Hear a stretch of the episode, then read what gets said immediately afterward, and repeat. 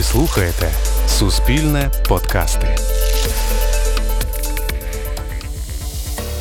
Вітаю! Я Марія Лебедєва, і це подкаст українського радіо Психологія злочину. У маленькому місті кажуть, кроку не ступиш без того, аби не привітатися. Усі одне одного знають, усі про все всім розказують. І здавалося би, важко приховувати злочини. Проте саме в маленьких містах нерідко трапляються найжахливіші з них. Люди раптом виявляють, що все життя мешкали поряд і віталися з тим, хто одного дня забрав найдорожче. Ніколи б не подумали на ту чи іншу людину, бо людина ця звичайна, нічим не примітна, знайома. Часто має сім'ю, але друга половинка чи батьки навіть не здогадуються, чим вона живе. Але потім стається щось страшне і непоправне, схоже на сюжет якогось детективного фільму. Утім, наша історія цілком реальна. Далі про неї слухайте в нашому подкасті Психологія злочину. Характеристики злочинців і детальні методики розслідувань. Психологія злочину на українському радіо.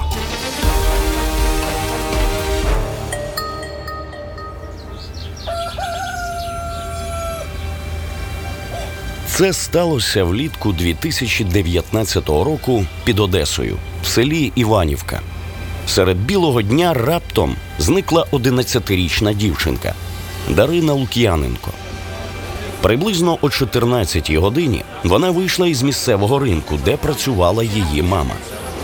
А дорогою до танцювального гуртка, що пролягає крізь вулиці селища, просто зникла. Дівчата з гуртка одразу почали телефонувати Дар'ї, але її телефон був уже вимкнений. Батьки Дарини одразу забили на сполох і самі почали шукати доньку. Вночі батьки звернулися до поліції, і вже наступного дня дівчинку шукали поліцейські, нацгвардійці, рятувальники та сотні небайдужих селян. Расстояние между друг другом метра 2-3, не больше. Перевіряли кожен кущ у селі. На востоке от э, Ивановки проходит канал. Прямо видно. Справа пошел. Да. Вот вдоль этого канала над камешами пониже, чтобы прошли. Помещение, чердаки, полностью все осматриваю. Нічого подібного в цьому районі ніколи не відбувалося. Усі мешканці маленького селища переважно знають одне одного. Ніхто не міг навіть уявити, щоб хтось із місцевих був причетний до зникнення дитини. Далі говорить Інна Власова, підполковниця поліції, заступниця начальника слідчого управління головного управління національної поліції в Одеській області.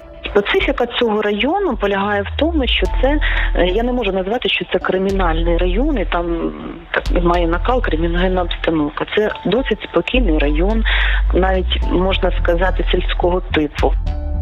Це було не характерно, що дитина вийшла від батьків і не, не дійшла ні до вихователя, ні до свого е, будинку.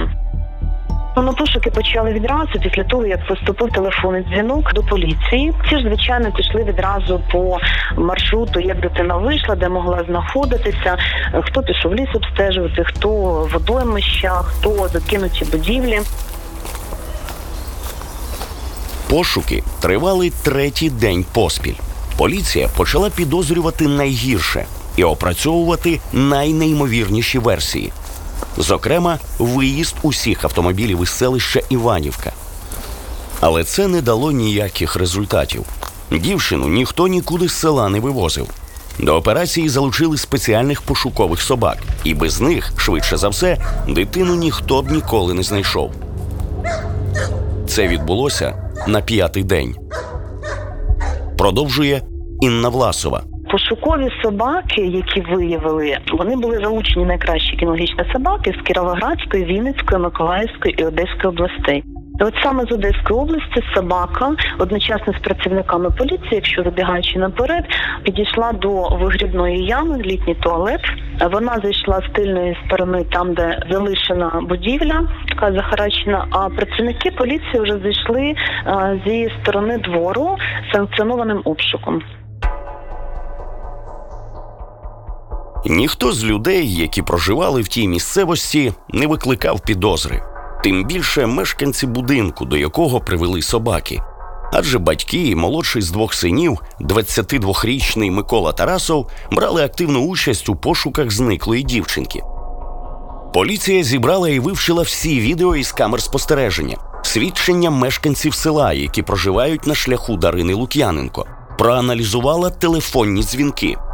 З'ясувалося, дорогою вона вела прямий ефір у своєму інстаграмі. Відео обірвалося за 5 хвилин після того, як Дар'я вийшла із ринку, на момент, коли на вулиці її хтось покликав.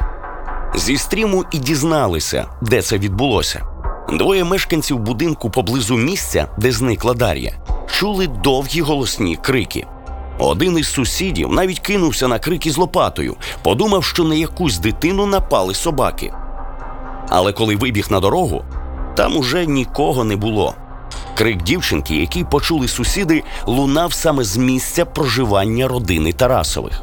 Це нам дало можливість е, мати таку загальну картинку, тобто пазл, який склався. І всі е, шляхи привели саме до двору Тарасова.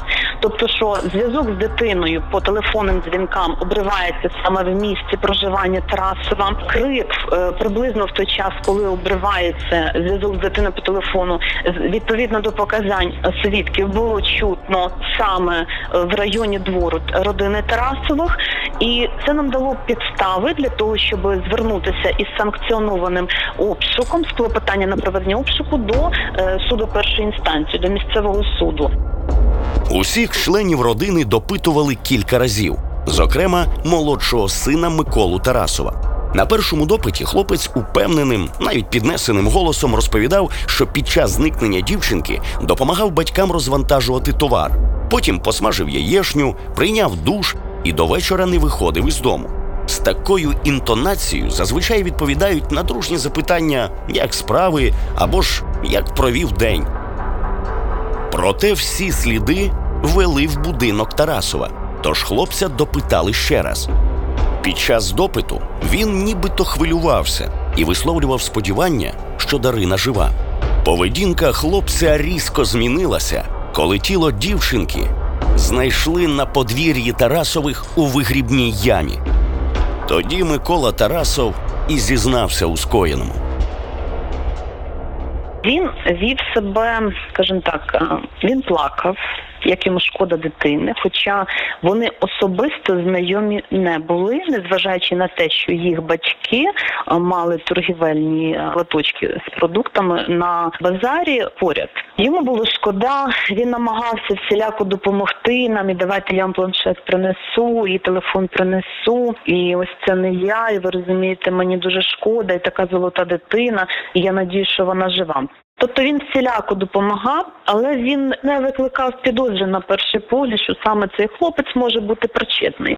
Слідчим було побудовано допит наступним чином, як і будь-який е, допит да, по тяжким, особливо тяжким злочинам, починаючи з дитинства особи, де народився, в яких умовах ріс, де навчався, е, яка родина у нього, які вподобання, чому вибрав саме той чи інший заклад, чим займається на даний момент, його вподобання, і в тому числі в даному випадку ми е, розглядали злочин і він мотив, основний мотив на сексуальному підґрунті. Він йшов на контакт, він давав показання як свідок. І вже коли йому було повідомлено про підозру, ми зрозуміли, що це він у присутності адвоката йому повідомлено було про підозру. Він відразу давав правдиві свідчення, після чого погодився на слідчий експеримент, і під час слідчого експерименту детально показав і розказав слідчим про те, як, яким чином і чому саме він це скоїв. Перш ніж Тарасов зізнався, минули години. Цей момент був найважчим. На допиті були присутні психологи, які спостерігали за поведінкою хлопця. Продовжує підполковниця поліції, заступниця начальника слідчого управління головного управління національної поліції в Одеській області Інна Власова. Можу сказати, що йому важко було говорити. Важко було сказати, от перше, що саме я зробив і чому я це зробив. І от коли зрештою зважився він говорити, він дуже довго мовчав перед камерою. Допит фіксувався під е, відеозапис. І коли він сказав, що да, я її вбив, я не хотів. Показання він давав російською мовою. І потім, коли він сказав, що да, я після того пішла послідовність.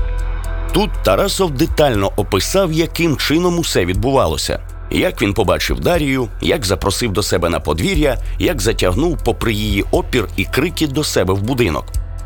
За словами слідчих, він розповів, що планував зґвалтувати дівчинку, але через свій емоційний стан не зміг це реалізувати. Дарія відбивалася і чинила опір, говорила, що нікому не скаже. Але Тарасов усе одно боявся, що люди дізнаються про скоєне. І тоді він вирішив убити дівчинку, а тіло сховати. Під час слідчого експерименту він сам провів поліцейських будинком і показав, як і куди рухався та що робив. Як не вийшло задушити, як наносив удари в шию чимось гострим. Судово-медичні експерти згодом підтвердили, що Дарія померла від значної крововтрати. Після вбивства Тарасов заховав тіло у вигрібній ямі на своєму подвір'ї, а особисті речі спалив. Предмет, яким були завдані травми, так і не знайшли. У батьків Тарасова спершу був шок. Хоча, на думку підполковниці поліції, мати здогадувалася про причетність сина до зникнення дівчинки. Продовжує Інна Власова. Першочергово батьки відмовлялися взагалі давати будь-які показання і спілкуватись на цю тему.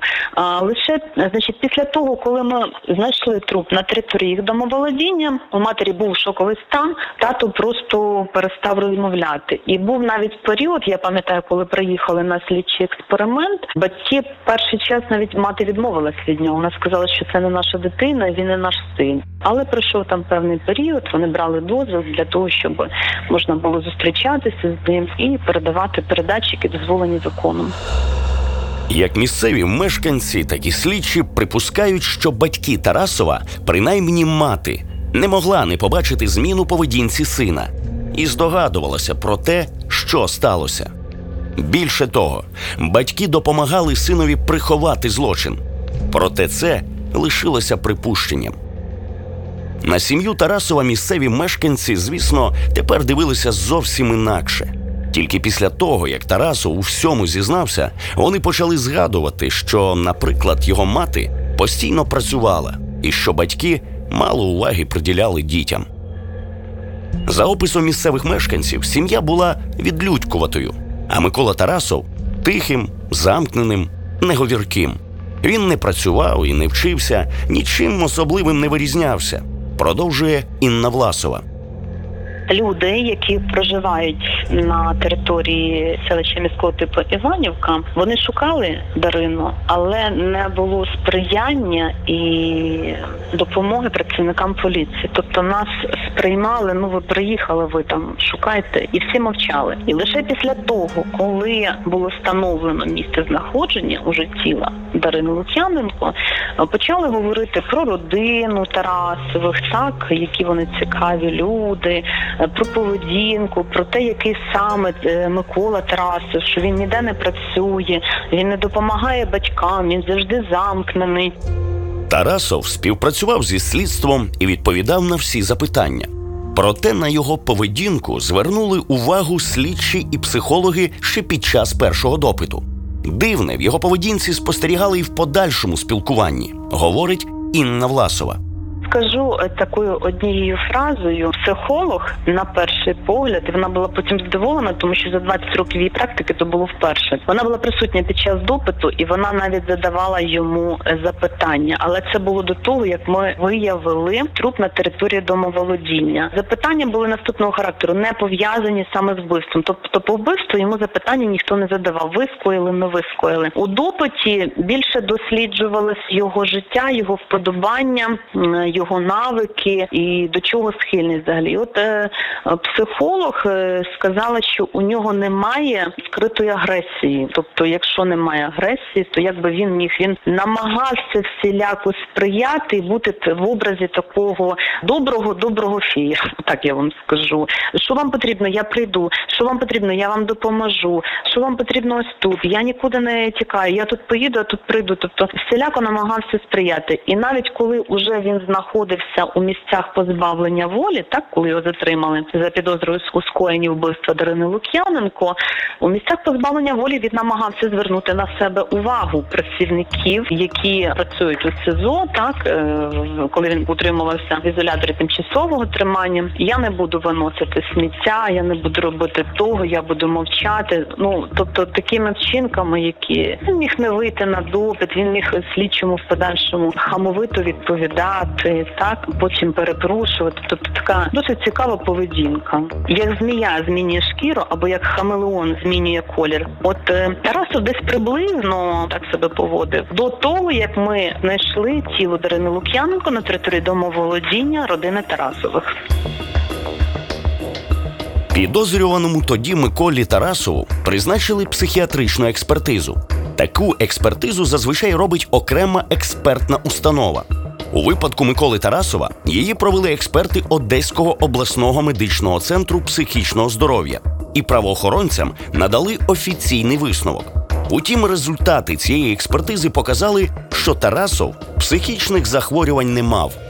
Відповідно до призначених експертиз, які проводились е, психолого-психіатрична експертиза в обов'язковому порядку призначається по особливо тяжким злочинам, особливо якщо це пов'язано із позбавленням життя людини.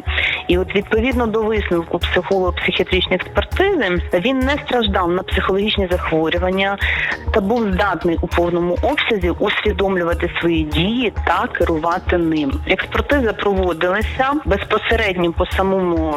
Тарасову із наданням матеріалів кримінального провадження експертам для того, щоб вони бачили, які допити, які питання, які взагалі обставини, починаючи з огляду місця події і закінчуючи виявленням трупу Дарини Лук'яненко. Заступниця начальника слідчого управління головного управління національної поліції в Одеській області Інна Власова особисто займалася розслідуванням цієї справи. Проте зауважує, із психологами, які робили експертизу Тарасову, не спілкувалася, а її результати разом із обвинувальним актом передали в прокуратуру. Під час слухання справи у суді Тарасов кілька разів змінював свої свідчення. Якщо спочатку, як на допитах, так і в суді, він визнав усе, в чому його звинувачують, то за кілька місяців судового слухання раптом відмовився від своїх показів і заявив, що їх нібито вибила поліція. А ще за місяць Тарасов скаже, що ні в чому не винен. Свою вину хлопець таки визнав, але не всю. Розповідає прокурор роздільнянської окружної прокуратури Одеської області Олег Комишан. Під час судового розгляду кримінального провадження Тарасов свою вину у вчиненні умисного вбивства фактично визнав, однак категорично заперечував свою причетність до вчинення інших злочинів, які йому інкримінували з метою уникнення кримінального покарання за злочини сексуального характеру, тобто з власною метою. Тобто він намагався виднути свою версію. Розповідаючи суду геть по-іншому, він відійшов від тої версії, яку він казав під час досудового розслідування. Тобто був тривалий час, поки його допитували, і він вже змінив свої покази, які давав е, під час досудового розслідування. Однак його версія не знайшла свого підтвердження за рахунок тих доказів, які були досліджені судом, і все ж таки залишилась кваліфікація дій щодо намагання зґвалтування, позбавлення волі і умисного вбивства з метою приховування інших злочинів. Зважаючи, що потерпіла неповнолітня і що йдеться про замах на зґвалтування, справу слухали в закритому режимі і лише на вирок запросили журналістів. Проте деякі важливі деталі все ж ставали відомими ще під час судового слухання. Версія Тарасова в суді, про яку згадує прокурор, зводилася до помсти власному батьку, який, мовляв, жорстоко поводився з сином, принижував його. Натомість доньку сусідів ставив за приклад. За півроку до вбивства дівчинки батько Тарасова нібито привселюдно побив Миколу на ринку і син випликав план помсти. З'ясувалося, Тарасов старший раніше відбував покарання за схожий злочин зґвалтування неповнолітньої, і Микола захотів підставити батька, зробити так, щоб подумали саме на нього. Описуючи поведінку обвинуваченого в суді, прокурор Олег Комишан розповів про кілька цікавих деталей. Тарасов вів себе досить спокійно, в деяких випадках беземоційно взагалі. Тобто, досить він реагував, нібито він нічого взагалі не вчиняв. Ось таким чином задавав питання потерпілим свідком по кримінальному провадженню, звертав увагу суду на деякі обставини там вчинення кримінального правопорушення, ну доказів, які ми досліджували. Тобто, сказати, що людина якимось чином розкаялась у вчиненні злочину, я не можу. Річ у тому, що пробачення він просив на останніх судових засіданнях. Він попросив пробачення, навіть намагався декілька разів плакати. Однак, е, враховуючи можливо навіть ті питання, які він задавав потерпілим під час судового розгляду кримінального провадження, то чи щиро це було просити в них пробачення за те, що він вчинив чи ні, я вам так сказати не зможу. Тобто протягом самого судового розгляду він вів себе досить спокійно. Як особа дуже важко сказати, що людина якимось чином розкаялася в вчиненні кримінального правопорушення.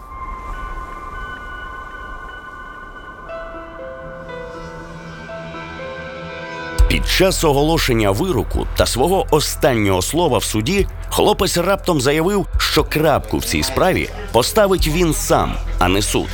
Это просто мое слово, я поставлю точку. Кто-то, а я поставлю точку. Дістав з кишені якийсь предмет і зробив спробу вкоротити собі віку. Запис цього моменту і зараз можна знайти у відкритих джерелах. Проте спроба була невдалою. Поліція швидко зреагувала і Тарасова відвезли до лікарні, а потім повернули до суду, де він дослухав свій вирок.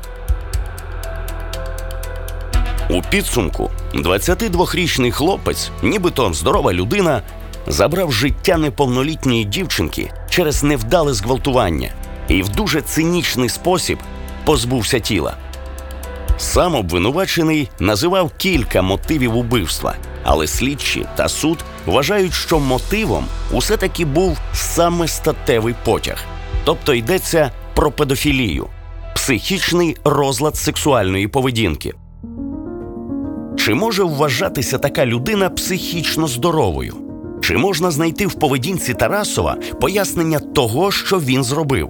Щоб зрозуміти, чому в більшості випадків навіть у маніяків не діагностують психічних хвороб, треба розібратися, що вважається хворобою, а що відхиленням, що дійсно впливає на діагноз у такому випадку, говорить психолог Марія Тищенко.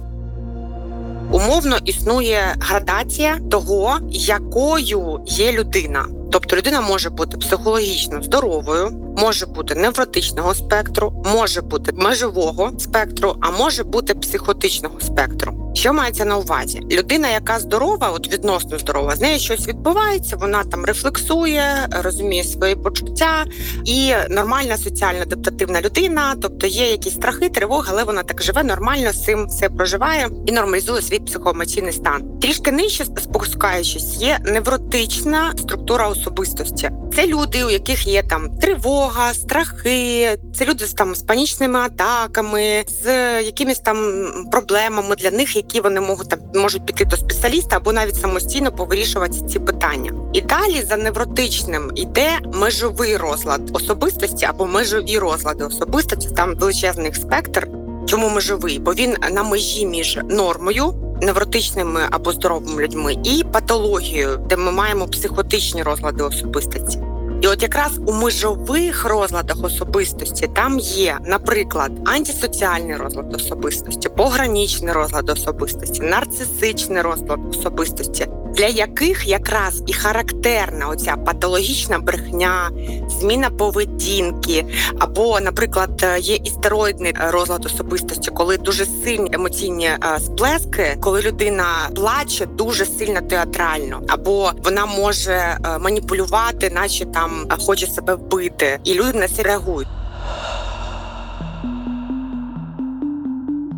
За словами психолога, людина може не страждати на психічне захворювання, але при цьому перебувати у межовому стані або ж у межовому розладі особистості. І це зовсім не дає підстави вважати людину хворою, адже це не є хвороба. Описаний психологом межовий стан може пояснити мотивацію вбивці, але в жодному разі не виправдовує його. Людей із межовими розладами дуже багато, тоді як до вбивства вдаються одиниці. Людина може з ним жити і ніколи не звертатися по допомогу. Бо це спосіб народі кажуть, отакий в мене характер. Тому людина могла не звертати. Але якщо людина потрапляє до психолог, навряд чи може поставити такий діагноз. Коли людина потрапляє до психотерапевту або психіатру, і, наприклад, краще е, ще може пройти якусь діагностику, тест, який покаже, а що там за структура особистості, що це за портрет психологічної у цієї людини. От тоді вже можна поставити і сказати, що ага, оце в нього якийсь вид межового розладу особистості. І тоді, якщо ми розуміємо, що це за розлад особистості у людини, вже дуже легко пояснити е, мотивацію того чи іншого вчинку. І ключове люди з межовими розладами особистостями їм дуже рідко назначають препарати. Тобто ці люди можуть просто жити і казати, що там я, наприклад, патологічний брехун, або в мене там е, не все в порядку з агресією, або там я там дуже часто плачу. І людина може жити і думати, що вона просто є така е, від природи. А насправді ми маємо справу у таких випадках саме з розладами особистості, які коректуються у психотерапії, і не обов'язково медикаментозні, тобто, можливо, просто психотерапія без медикаментів, для того, щоб зрозуміти, що запустило, а що там за психотравма була, а чи є ПТСР, посттравматичний стресовий розлад, а чи нема, і так далі. Відмову визнати свою вину у скоєнні злочину, навіть коли це очевидно, іноді також пояснюють посттравматичним стресовим розладом, тобто коли людина не визнає, що накоїла через власний страх. Згадаймо поведінку Тарасова на допитах і спостереження слідчих, розповідає психолог Марія Тищенко. Це якраз е, історія, коли людина може щось вчинити, потім забути. Це в форматі можна сказати у стані афекту. Наприклад, людина щось вчиняє, вона забуває, спрацьовують захисні механізми психіки, і потім поступово. Чим більше людина знаходиться у тому просторі, який нагадує цій людині цій історії факту злочину, наприклад, людина поступово починає згадувати, як маленьких дітей, наприклад, там це ти зробив у стані страху. Хоп, ні, це не я зробив. Я цього не зробив. А потім, коли детальніше показуєш дитинці картинку, дивись, оце, оце, оце. Людина таке точно це я зробив. Тобто страх як спосіб блокування своїх думок. Бо якщо я скажу правду, буде потім покарання. Версія, що батько ставив за приклад 22-річному парубку дівчину, вдвічі молодшу за нього, навіть якщо йдеться про досягнення в житті, дещо дивна. Суд не повірив у неї. Але якщо припустити, що це було правдою, наслідки цілком могли вплинути на хлопця, вважає психолог Марія Тищенко. Дитина, яка росла в постійному порівнянні з кимось, або дитина, яка росла в форматі, що з тобою щось не так, дивись, або є насильство і так далі. Ця дитина, хочемо ми цього, не хочемо, але ця дитина автоматично отримує психотравму. От так росте, і для неї ця психотравма може бути нормою. Але психотравма однозначно дитина ця отримує. І от якраз е, ці діти, які росли в домашньому насильстві, вони можуть вирости здоровими дітьми, тобто адаптувати, якось е, прожити свою травму, соціально її адаптувати і так далі, або бути там, передавати з покоління в покоління цю історію життя. Або дитина обирає якраз антисоціальний формат е, взаємодії зі всесвітом. Фактично е, демонструвати те, що демонструє цей вбивця. Ну погляньте там на всіх е, таких відомих біографій, яких були вивчені маяків, вбивць, злочинців. Вони росли в яких сім'ях дуже часто, де було дуже багато насильства, або вони росли там в період війни, наприклад, і бачили величезну кількість жахів у реальному житті. Також не можна не звернути увагу на те, що син пішов на злочин, схожий на той, який колись вчинив його батько. І тут можлива ще одна мотивація. Хоча, як уже зазначила психолог, злочинця це аж ніяк не виправдовує. продовжує Марія Тищенко. Тут можна говорити, фантазувати про те, що тато це взірець для наслідування, і хлопчик хотів бути схожим на тата. І якщо як тато розповідав про цю історію, чи розповідав, чи не розповідав, що говорила мама про цю історію, або звідки цей хлопчик почув цю історію, і це як формат ти так зробив, і я так зроблю. Так дійсно буває, коли дитина дивиться на тата, маму або когось родичів, дідуся, бабусю, там братів, сестер, і хоче повторити цю історію. Визначення психічно нормальний часто намагаються уникати навіть спеціалісти. Чому? Цей випадок яскраво демонструє, що людина може не мати психічних захворювань, але вбивати чи вчиняти насильство здатна. Нормою це, звісно, назвати не можна. На якомусь етапі свого життя людина раптом свідомо йде проти правил і норм суспільства і вбиває собі подібну. Чи може така людина все-таки вважатися психічно здоровою? Відповідає Марія Тищенко. Якщо ми говоримо про здорову особистість, в неї є критерії, що є соціально прийнятне, а що є соціально неприйнятне. І вбивати людину це порушення всіх прав у світі, і це недопустимо вбивати, а гвалтувати недопустимо. І для здорової особистості, як ми міряємо, людина здорова чи ні, найпростіші критерії це соціальна адаптація людини. Вона соціально адаптивна чи ні? І якщо людина йде на це, тобто вбиває або гвалтує, або проявляє там насильство, це означає, що вже є питання, чи здорова людина чи ні. Єдиний момент, е, що може бути критерієм норми, це якби ця людина росла у середовищі, наприклад, якесь там плем'я, наприклад, в якому нормально вбивати, або в якому нормально гвалтувати.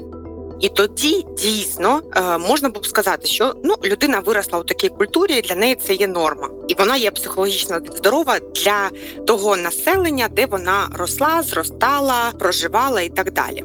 А у цьому випадку ця людина росла у селі, де були сусіди. Було б дуже цікаво дослідити, як е, цей хлопчик поводився в школі, наприклад, як він е, він був яким слухняним, неслухняним, як його описують його однокласники або там вчителі, тобто що з цим хлопчиком, яким він ріс. Ця людина виросла у максимально здоровому середовищі.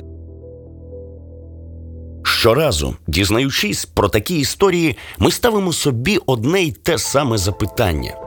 Чи можливо було б якимось чином відвернути, відмотати назад незворотне? Де, на якому моменті відбувся збій? Чому людина, життя якій так само дала людина, забирає це життя в когось іншого? Не на війні, у мирному житті. Чому вона стала такою? Що там за стінами умовної фортеці того, хто колись був звичайною людиною? Хто ходив у садочок, потім у школу, переживав любов, зраду, ненависть, розкаяння або не переживав, що могло відбуватися з такою людиною. Далі говорить психолог Марія Тищенко. Якщо людина була тиха і спокійна, і раптом трапляється цей злочин, це означає, що людини якийсь стан афекту, тобто зірвало, накопичував, накопичував, накопичував, накопичував, накопичував цей гнів. Чому важливо гнів е, вчитися його проявляти конструктивно? Ну, наприклад, я злюся, чому? Бо в мене там мені боляче, або мені страшно, або мені сумно. Звідки цей гнів береться? І от якщо люди, які інтервативного спектру, дигітали можна сказати, ці люди вони фактично дуже багато емоцій, переживань континюють всередині. Стримують всередині, і дійсно у таких людей може траплятися от такі афективні стани. Ну це не є афект, а оце є такий сплеск того, що от накопичилось, і я його виміщую на людей, які є назовні. І тоді можна було б також пофантазувати і пояснити, що з цією людиною відбувається, але Якщо це з ним відбулося, і якщо це дійсно саме такий механізм відбувся, коли він був тихий, тихий, тихий, оці всі 22 роки він копив всередині себе, копив, накопичував, накопичував, і потім вибухнуло всередині. Це не говорить про здорову особистість з психологічної точки зору, тобто здорова особистість, ключовий критерій, яка соціально адаптативна, і другий ключовий критерій, яка вміє контролювати свої афекти. І тут інший такий е, ще пласт е, величезний про те, що фактично, на жаль, поки на сьогодні дуже мало освіти, а що з цими всіми емоціями робити. Дуже багато у культурі інформації про те, що там гнів треба тримати в собі, треба дихати, щоб не злитися, і так далі. Але ж злість виникає. У всіх нормальних людей виникає злість всередині, якщо щось не подобається, і от що робити з цією злістю, нас не вчать. Більшість людей не вчать, тому і з цієї сторони можна подивитися, так але це не є виправдання і е, не є критерій того, що це людина здорова, яка не вміє контролювати свої афекти. Немає нічого, на що би не була здатна людина. Це фраза із детективного фільму Правда про справу Гаррі Квеберта. Вона є філософською відповіддю на питання, чому люди вчиняють страшні речі. Тому що здатні на це, здатні на все. Тому що поряд не знаходять людини, яка пояснила б, що робити з власним гнівом, страхом, ненавистю. Це був подкаст Психологія злочину. Слухайте нас на Google Podcasts, Apple Podcasts, SoundCloud та інших зручних для вас подкаст-платформах. Ви також можете слухати нас на українському радіо. Частоти шукайте на ukr.radio. Над програмою працювали авторка Марія Лебедєва, ведучий Ігор Козак, саунд-дизайнер Олексій Нєжиков, звукорежисери Оксана Шевчук та Оксана Петрова.